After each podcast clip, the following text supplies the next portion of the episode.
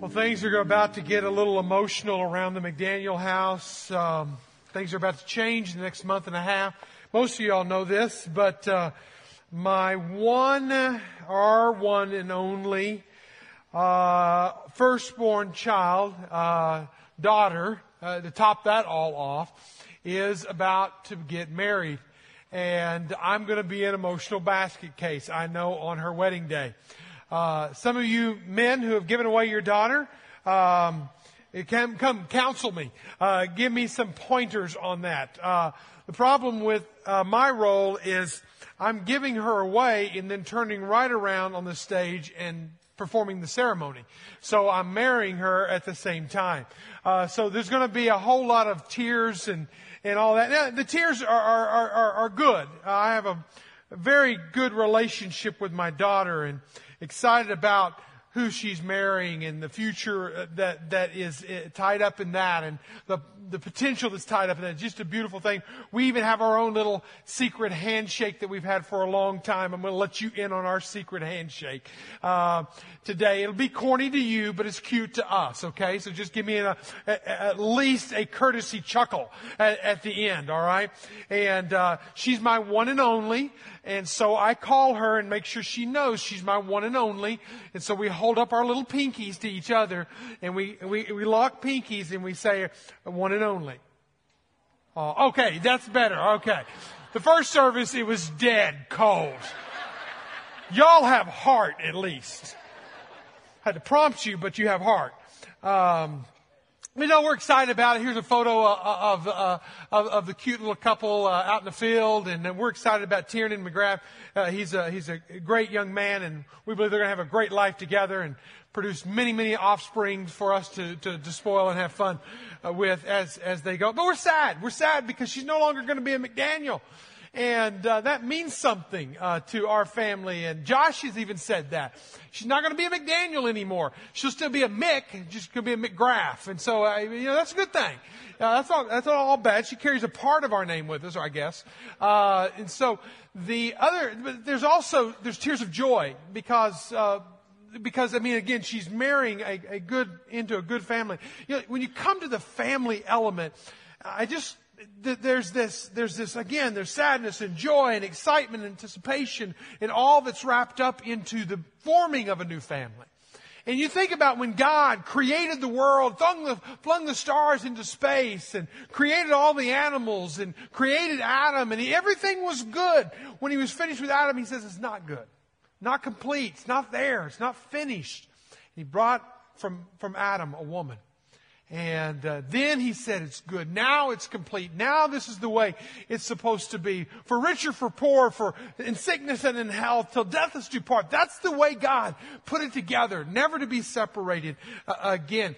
And God, whenever He did this creative order, He did it, as we learned last week, for His pleasure. It was purely for His pleasure that He created this, this cosmos that we live in. And it is a beautiful thing. Uh, Revelation chapter 4 verse 11, it says, you, God, created everything and for your pleasure, that it was for your pleasure that they exist and were created. So we realize when we're answering the question, what on earth are we here for? We realize one of the things that we're here for is for God's pleasure. And we need to embrace that and live in that. And we'll find much joy in our life when we live with that ambition and goal in life to bring pleasure to our Creator God. I mean, what, what greater joy than whenever a child brings pleasure to his parents, do they also have the joy of bringing pleasure to their, to their children? And the same goes. But it doesn't just end there with you. That God has created you and for His good pleasure. He created you for a much larger community. It's a, it's a bigger picture than just you and me walking on, alone on the planet Earth. But in Hebrews chapter 2 verse 10 it says, God is the one who made all things. And all things are for His glory. He wanted to have many children to share His glory. He wanted to have many children to share His glory. So part of His great cosmic plan in creating you, giving you breath, and bringing order to your life is for His pleasure, but it's even more so. It's that there would be many of His creations. And in Ephesians chapter 1 verse 5, you can't get probably a clearer understanding of why God created us when he says his unchanging plan, his purpose, his desire, his blueprint for humanity was what? Has always been to adopt into his own family by bringing us into himself through Jesus Christ. There's so much in that verse, I can't unpack it today. But just think about it. What's God's purpose for my life? What's God's plan for my life? What's God's big blueprint out there? Part of it has to do with something about being in His family. So let's just unpack that a little bit. What does it mean, a part of me being created for His pleasure, me being created for His pleasure to be a part of some great big family thing? This great big family reunion that we, that we come together on. We need to unpack that and unravel that a little bit. Now, in, in God's plan, in sending His Son Jesus, in Matthew, He tells us that in His plan, His desire was to start the church. He called it the church. His family is called the church. It wasn't my invention. It wasn't your invention. It wasn't some other great guy's invention out there. It was God's invention that this family, that you were, let me back up even further. You were created for His pleasure. You were also created to be a part of a family a part of his family, a huge family, a big family that we would come together under, uh, under, under him as our leader, and we would in that family connect with one another, bond with another, one another, cry with one another, live with one another, uh, do life with one another, and that we would find fulfillment with one another. That there is a one another element out there. Now, I read a book a long time ago. It's a classic, if you will, by now in just personal leadership. Seven Habits of Highly Effective People. Stephen Covey. Don't agree with his theology, but certainly agree with, with what he said a lot about on leadership. And one of the things he points out about mankind, he says mankind is first born dependent. That's true. You give birth to a baby, they can't feed themselves, water themselves, take themselves out to pasture. They can't do any of that kind of stuff. They are totally dependent upon you. And you spend the rest of your 18 years with them trying to get them what? Independent. You want to move them from dependent to independent every step, every day of their life. Now, if you just stop there, you haven't completed it. Because Covey brings out that actually we move from dependence to independence, but when we really understand life, we move to interdependence. That I can't go it alone that I do need others in my life. I, am not on my own. I shouldn't be an island. I shouldn't try to be an island. If I go on my own, I will most likely fail and fail miserably. And so therefore, I think in God's great order of, uh, of mankind, He brings together His family. He calls it the church. First Peter chapter 2 out of the message, it says, love your spiritual family. Learning how to love your spiritual family is a big part of coming together as a family. Now, again, we live in an individualistic, individual uh, kind of society, and when we do that, we show ourselves to be, uh, I think, uh, a lesser individual. When we try to go it alone, pull ourselves up by our own bootstraps, I think we're missing some things. Uh, I think uh, Randy Frazee, in his book, The Connecting Church, brings out the contrast in this. He says, think of, when, we live in this individualistic society, we think of myself over thinking of others. I think of lawsuits over reconciliation. Individual rights over community responsibilities. Career advancement over company loyalty. Cynicism over trust. Relative truth over absolute truth. Now you just line, draw a line down the middle of those statements and you'll find the individualistic side on one side and you'll find those that are interdependent and realizing that we are connected together, we got to learn to live together, work together, and, and, and, do life together, that, that's on the right side. And I think we, we, we become a better in humanity, we become better in the world, we become certainly better in the kingdom of God when we learn the value of one another of coming together, connecting together, and seeing that as part of God's plan. When we don't do life together, what do we do? We do it in isolation. When you do it in isolation, what's the result of that? Well, not good. Proverbs chapter 18 verse 1 points out the one who isolates himself pursues selfish desires. He rebels against all sound judgment. So going it alone is not a part of God's order. In fact, in a God's perfect world, think about it like this for a moment. When God created the heavens and the earth, when God created the stars, when God created Adam and Eve, it was a perfect world. And it says even in the beginning of time, Elohim created him. That's the word El meaning God in Hebrew. Elohim meaning the plural, plurality of God. That God the Father, God the Son, God the Holy Spirit, they themselves live in community. God the Father, God the Son, God the Holy Spirit themselves model community. And whenever in a perfect world, in a perfect time, in a perfect place, even when God looked at Adam, he says, it's not good for you to be alone. You need a helper. You need to be with someone. He created us. We live better when we are in community with one another. So let's just understand, in God's perfect order, in God's perfect plan, that we need to have that uh, in, in, in, our, in our lives. 1 John chapter 4 verse 21 says, the person who loves God must also love other believers. Now one of the things to go back to uh, why we're excited about Jordan getting married and, and looking at that is one of the things that we look at that marriage, that forming marriage. And one of the things that my years of pastoring and pastoral counseling that I see that they bring to the table with one another is they bring both a compliment and a challenge. And I think most good relationships, there's a complimenting element, but there's also a challenging element. There's not the challenging only where you just run over each other. There's not the compliment uh, uh, only where you're we're just always ushy gushy and ever and and there's there's there's no challenge in there. I think that they bring that together, and I think if you find a good, healthy uh, family of faith, you're going to find a compliment and you're going to find a challenge to your life and to your faith all along. Now, what I want us to do today is I want us to scan a bunch of verses again. But I also want us to look at 1 Timothy. So take your Bibles and open to 1 Timothy, and we're going to look at a very succinct passage that I think rolls a lot of this up together for us in the value of the community of God that in a word is called the church. And that God has created us for community, and you find that community in God's church. So in 1 Timothy chapter 3, verse 14 says, I hope to come to you soon. Paul is away Timothy is in Ephesus, pastoring the church. Paul's away. He said, But I am writing these things to you so that if I delay, you may know. What, what do you want to know? He wants them to know how they ought to behave in the household of God.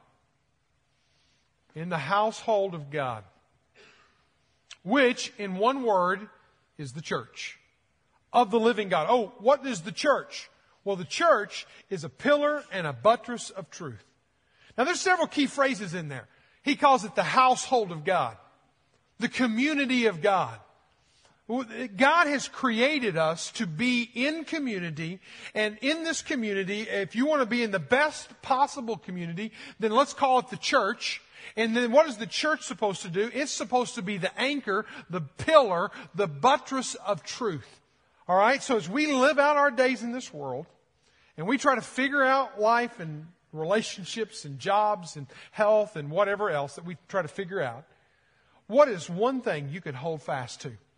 Hopefully you can reach your arm back, you can reach your life back, and you're going to be holding tightly to a solid community of faith called the church that you'll hold and anchor your life to, that you will not, you'll be able to weather the storms, you'll be able to sort through life, you'll be able to figure things out because you are tied to the church. Now, let me say this as a disclaimer, because you might think, okay, Mike, you're just trying to get more and more and more members at your church. No, absolutely not. But I'll say this, if Grace Point isn't for you, you need to find a church. You need to find a body of believers that will both complement you and challenge you, uh, where you can be in that community of faith and you can grow and you can tie yourself back to, and you'll know how to conduct yourself in the household of God. So how is it that we can conduct ourselves? There's levels of involvement, if you will. And so let's just choose. You pinpoint what level you're at. You may not even be at level one today, but maybe you need to be at level one. And if you're at level one, then that's great. Let's go to, let's go to level two today. And if you're at two, then let's go to three. And so just kind of see your first level, here it is, is membership, where you choose to belong. Now that's not all on you, but it's a lot on you, where you choose to belong to a member, as a member of a body. Now let me say this. Membership has been dumbed down in our culture. You join as a member of the Rotary Club. Pay your dues. That's all right. You join a, a sports team and you're on for a while and you're off. You join a, a gym, but you don't ever show up. You know, you join, and as long as you're paying your dues, you're a good member of a golf club or whatever it may be. And that idea of membership is a sorry idea of membership, and it's not the biblical idea of membership. When you look at the scripture and its idea of membership, look at this Ephesians chapter 2, verse 19. You are members of God's very own family, and you belong to God's household with every other Christian. You, if you're a follower of Christ, you are a member of God's own family. Now you don't take that lightly. So the very first level you need to be thinking of, do I belong? I might, you might believe, but do you belong? Believing is part of it. In fact, here's a life principle for you. The Christian life isn't just about believing. I believe in Jesus. You believe in Jesus. We all believe in Jesus. We're all happy, right? It's more than that. But it's also about belonging. A baseball player is only good if he's on a baseball team. A, a tuba player is only as good as long as he's in an orchestra. Otherwise, he sounds horrible. A doctor is only as good as long as he has a nurse beside him in an operating room, in a hospital. You know, the, the best of doctors, the best of baseball players, the best of tuba players are only as good as if they operate inside of a team. You're only going to be as good and walk your walk with God as you operate inside of God's family. Learning how to belong is just as important as learning how to believe. If you believe right, that's the first step, but belonging is right there behind that. In Christ we are many, uh, form one body, Romans 12 says. And each member belongs to all the others. So I belong to you and you belong to me. We belong to each other. Now, look across the room and find somebody you don't know. Now, that probably took you two seconds. Now you can look across the room and find somebody that you do know. Hopefully that only took one second, because maybe you're sitting next to somebody. The point I'm trying to make is that is this a roll of the dice of whether you not you know the people sitting right there next to you right there in front of you. My challenge to you, if you're going to be a part of God's community, you're going to take it seriously enough that you're going to not just believe right, but you're going to belong well. You're going to belong to the body and the family of God in a very healthy manner. This is what we proclaim, 1 Corinthians 12 out of the message. In word and action, when we were baptized, each of us is now a part of his resurrection body. So how do you move to membership then? If that's the first level, how do y'all move into that membership belonging level? One is you choose to follow Christ. You can't be a part of the body of Christ. You can't be a part of the family of Christ until you first of all choose to follow Him. If you receive Him, He tells us in John 1.12, that you'll become His children. So I, I know I'm, I'm, not, I'm not splitting atoms here. This is not rocket science here. But truly, let's, let's embrace number one and not just assume it. Do you belong to Christ? Are you a child of God? If you've not received Him, let's not even talk about church membership. Because it starts in a membership relationship with Christ. Number two, follow God's lead to a church. Now again, I'm going to say, I'm going to put this disclaimer on here. I really don't care if you join Grace Point or not.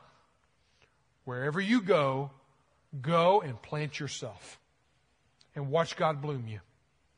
Be there and be all there. Plant yourself and let God add you to his mix just as he did in Acts chapter 2. Well, how do you find a good church? What do you look for in a church? I'm going to let you kind of determine that, set some criteria for that, but let me just tell you one of the things I would say. Uh, uh, Arthur Rubinstein, famous concert pianist, was in New York City one time. And he was asked if he wanted to go to church one day. He said this, take me to the church that will challenge me to attempt the impossible. I want to be a part of a church that's going to call me out of my comfort zone. It's going to call me out of the familiar. It's going to take me places that I've never gone before. It's going to call me to live like I've never lived before. Find you a church that will call the best out of you. It will challenge you and also give you the opportunity uh, to grow. Number number three is identify with Christ in baptism. It's one of the best ways, first ways that we identify with Christ. Our next baptism is June 8th. You can go online today and sign up for that. If you're a follower of Christ, you feel like God's leading you to Grace Point, it's time to do it. Let's go to level number two. Level number two is friendship level. We go from membership to friendship.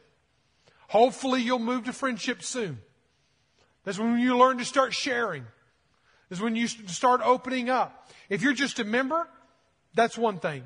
If you go to friendship, now you're giving of yourself and making yourself available. Acts chapter 2 verse 44 says, all the believers met together constantly and shared everything in common. Two things that they did. They met together and they shared together. They met together and they shared together. The only way you're going to share is if you meet, and, and if you meet and you start sharing, then you're going to start finding a relationship form on a much deeper level. What do you, what do you share when you're together? We do this in body life groups on a very large part. That's where the family becomes smaller and connected and we, the relationships can form. You share experiences. That's one of the certain things that we can share out there. You can learn from me and I can learn from you. You can challenge me and I can challenge you. You can compliment me and I can compliment each other as iron sharpens iron. We can do that as we walk together. Also share your homes. That's what I love about body life groups. Is you open up your home, you open up your life, people come in, people become a part of your, uh, of your, of your family and lives together, and they, they met in their homes. But also, listen to this. It's not this superficial stuff either. If you're going to deepen into friendship level, you're going to share your problems and your pains. You're going to share life with them. You're going to go through the ups and the downs with them. You're going to weep with them when they're weeping, and you're going to rejoice with them when they're rejoicing. Galatians 6 2. Read it out loud with me. Share each other's troubles and problems. Now that's hard because that means I have to be vulnerable and transparent. But are you willing to go there? Because if you're willing to go there, then you're going to go to that second level of, of, of really means to be a part of a church. And that kinship, that friendship level is a beautiful thing. Now the problem is, is that nobody wants to go through pains and troubles. But the reality is that's, that's part of life.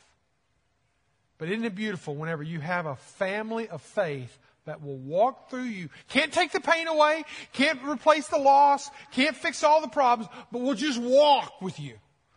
We'll just weep with you and we'll just pray with you. And if you stay distant in arm's length, it'll never happen. Some dear family joined our church just several months ago, but just three weeks ago, they went through a horrific event in their life. Will Corporon and his family went through the, the loss of his father and nephew in the tragic slaying in Kansas City that was on the news. I shared it a few weeks ago, actually on Easter Sunday, the week following, because it happened on Palm Sunday after we had had services. Otherwise, we would have mentioned it in, that, in there. But how sad and how horrible it was for Will to experience that. But on that Sunday afternoon, he and I talked for some time as they were packing and shuffling and moving and going up to Kansas City to be with family as he lost his dad in a, in a gunned down situation and his nephew. And it's still raw, it's still real, but I've asked Will to come and share with me today. Well, I must say, this is very unrehearsed. Uh, it's not something you want to rehearse. Um, Will, just first of all, tell us how's your sister, how's your mother? Um, they're doing I, I say they're doing okay. That's kind of the, the rote answer. That they're fairly miserable, um, but they're getting on with things as best they can. um, uh, obviously, very hurt, very sad. Um, you know, How often do you talk to them? Uh, pretty much daily. My mom two or three times a day. Um, they, my mom and my sister and brother all live within a few miles of each other, and up in uh, near Overland Park. So uh, we're the we're, we're down here. Okay. Um, so I talk to him quite a bit. Um, it's been difficult for my my sister, obviously, with um, you know losing her oldest boy. Um, it's been hard for my mom, although my mom has said several times, you know, that my dad, even though he was healthy and working and active, you know, he lived 69 years, and and I even said at the time, you know, my dad would have gladly just said, you know, please just just take me, you know, spare my grandson. It wasn't given that opportunity. Because Sarit was 14. 14, he'll be 15. Would have been 15 in about two weeks. Um, and so, anyway, you know, the healing, I guess, has begun. If it, you know, I guess, It's going to take a long time. yeah, yeah. How are you doing? Um, probably the same. I mean, I have moments. Um, you know, it's it's not very far off of you know my mind. I mean, it. Um, I'm back to work, and uh, but it but it comes and goes. I mean, it'll just odd times. It just pops into my head, and um, so it, it's it's difficult. It's and, uh, never far from your head. no, it's not. And and with my wife, you know, Heather and the kids and our little girl who's almost two, you know, that's the real tragedy. When I see her, you know, she's never going to really know her her granddad, and that's that's just um, that's that's really unbearable. How? You've only been in, in Grace Point for about a year now. Easter Sunday a year ago was our first um, our first visit here, and uh, we really enjoyed it. You said a minute ago, how do you find it? I, I don't really know. We just enjoyed it. It felt good, and so um, uh, we liked it. And we went through North Point class in September and joined, um, and uh, got involved in um uh, the music ministry. pl- playing today, Yeah, actually. Yeah and which I love. I was music's been a, a huge part of my life. My mom uh, was a choir director in our little church of about hundred members growing up, and my dad and I sang in the choir even when I was in junior high. You know, I was in, Yeah. the, in the choir, so that was a big part of our life. So that's a lot of fun. Um, went through baptism in in December, um, which uh, I'd never wanted. I was never one to publicly ever in my life want to profess anything related to religion. I was always very um, bashful or shy about it. It just wasn't part of the Methodist tradition growing up. But for whatever reason, you know, the tradition really in the North Point class talking uh, about the tradition of this school and or school, this church, and the the immersion uh, baptism. I just all of a sudden I was just very calm about it and said, you know, that's really what I want to do. And um, and as I told you, I, I really feel like without all those steps, this church and, and you know many other things on back in my life, there's no way that that I uh, myself or we as a family, my wife, um, would have been prepared to deal with this. And that's the crazy thing about that. When I think about a year ago, I mean, just literally a year ago, because Easter was just just back there, it was the end of March last year. And you've gone through so much, not knowing any of this was going to happen three weeks ago. Yeah. Um, and one of the things you said to me out in the foyer was, you think that God was preparing you through that journey of faith and recommitment and baptism and becoming a part of the church and now serving.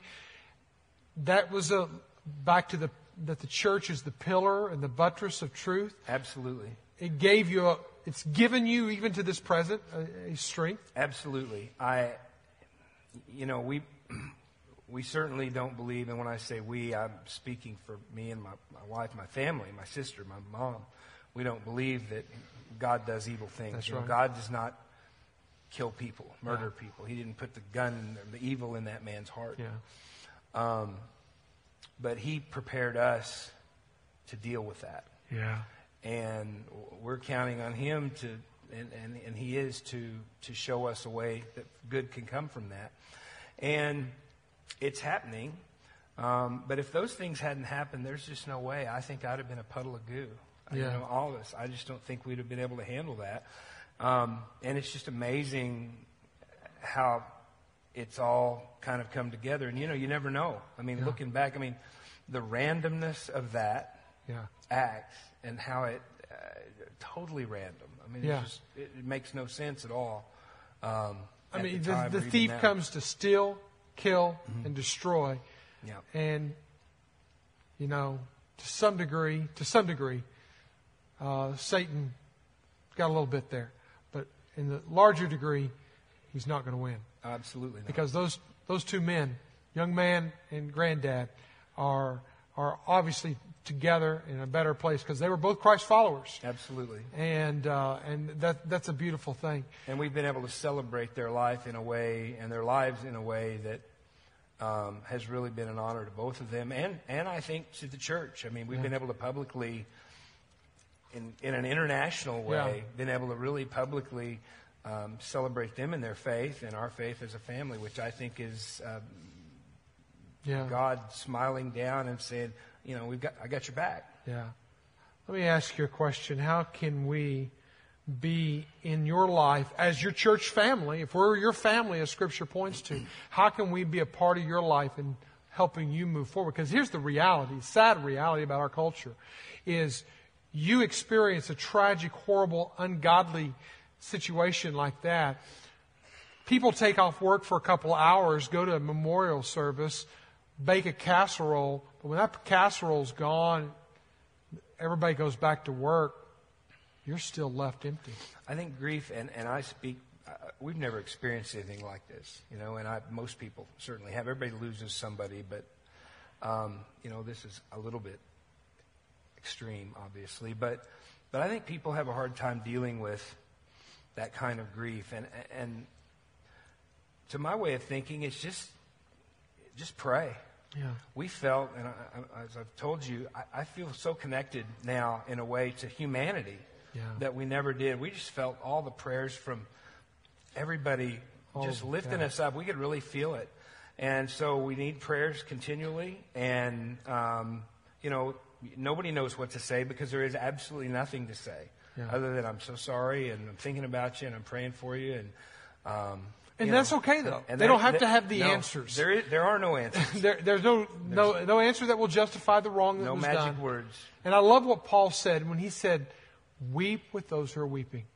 Rejoice with those who are rejoice. So maybe right now what, what the Corporon family needs more than anything is just family weeping with family and Yeah. walking with you in prayer. And you said so many times, text messages, phone calls, Facebook messages we had back and forth.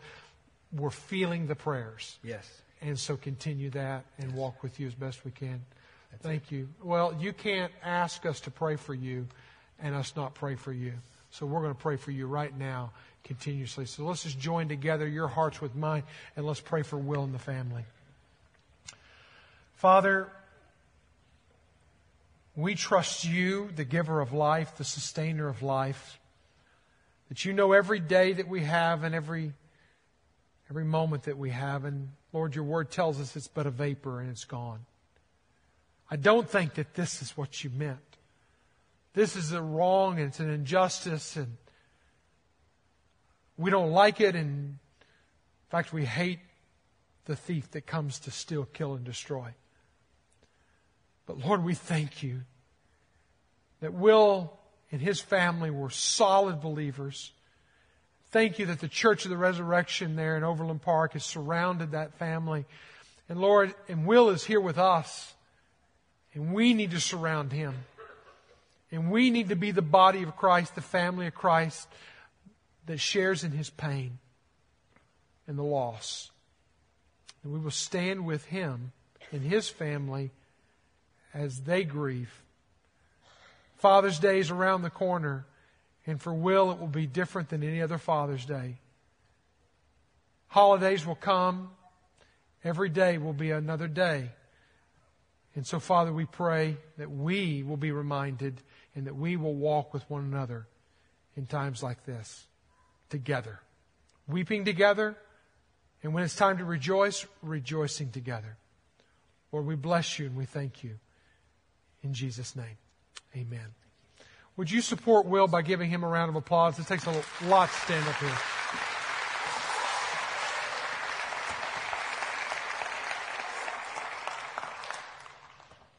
When we reach that friendship level, we will share pains together. Number three is partnership level. And I think when we partner together, we move beyond just sharing each other's pains and lives and, and homes and rejoicing with one another. But now where we start working together. There's nothing like going on a global adventure and finding yourself partnering with one another. There's nothing like taking on a classroom and, of, of preschoolers and partnering with one another. And we are called to partner with one another, to work along beside, doing our part in the kingdom of God. 1 Corinthians 3 9 says we are partners working together for God.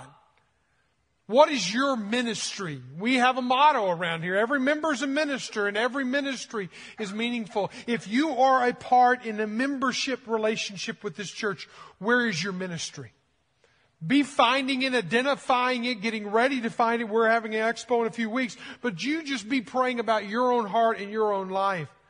Because if you're not going to find a place of ministry, I promise you, you will be a short termer here. You will be here today, gone tomorrow.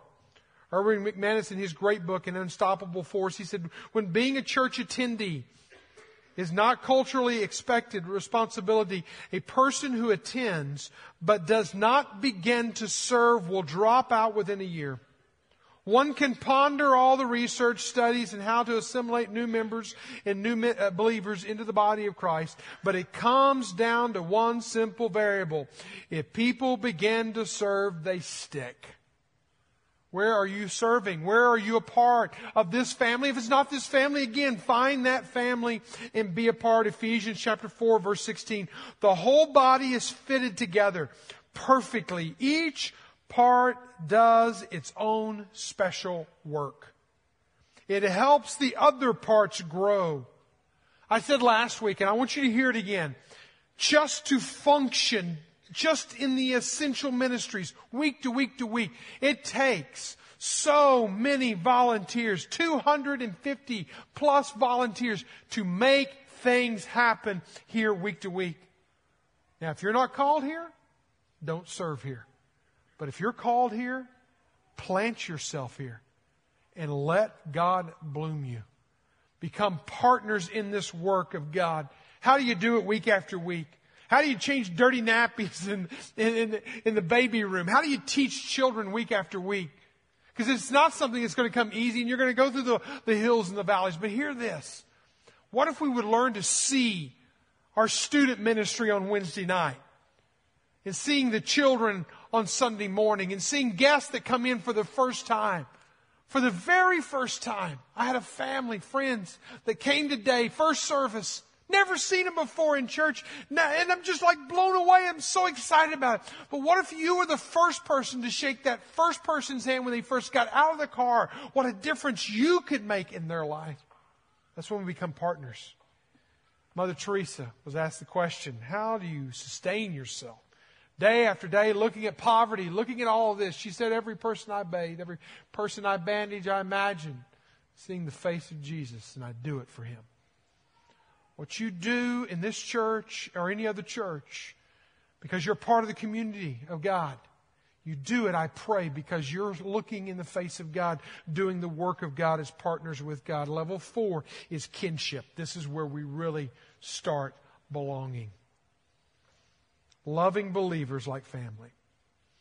When you work together, when you go through life's pains together, when you're part and parcel of a membership of a body of Christ, all of a sudden now you're going to go to a level of kinship, relationship that's called family. Acts chapter 2 verse 42. They were like family to each other.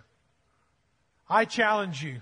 As I said last week in Romans 6:13, did y'all memorize it this week if you were here last Sunday? Give yourself completely to God since He has given you new life. Give yourself completely to God.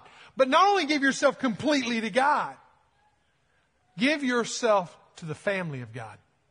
Our memory verse for this week, I hope you'll get in on, the, on this. Be devoted to each other like a loving family. Would you read that out loud to me, with me?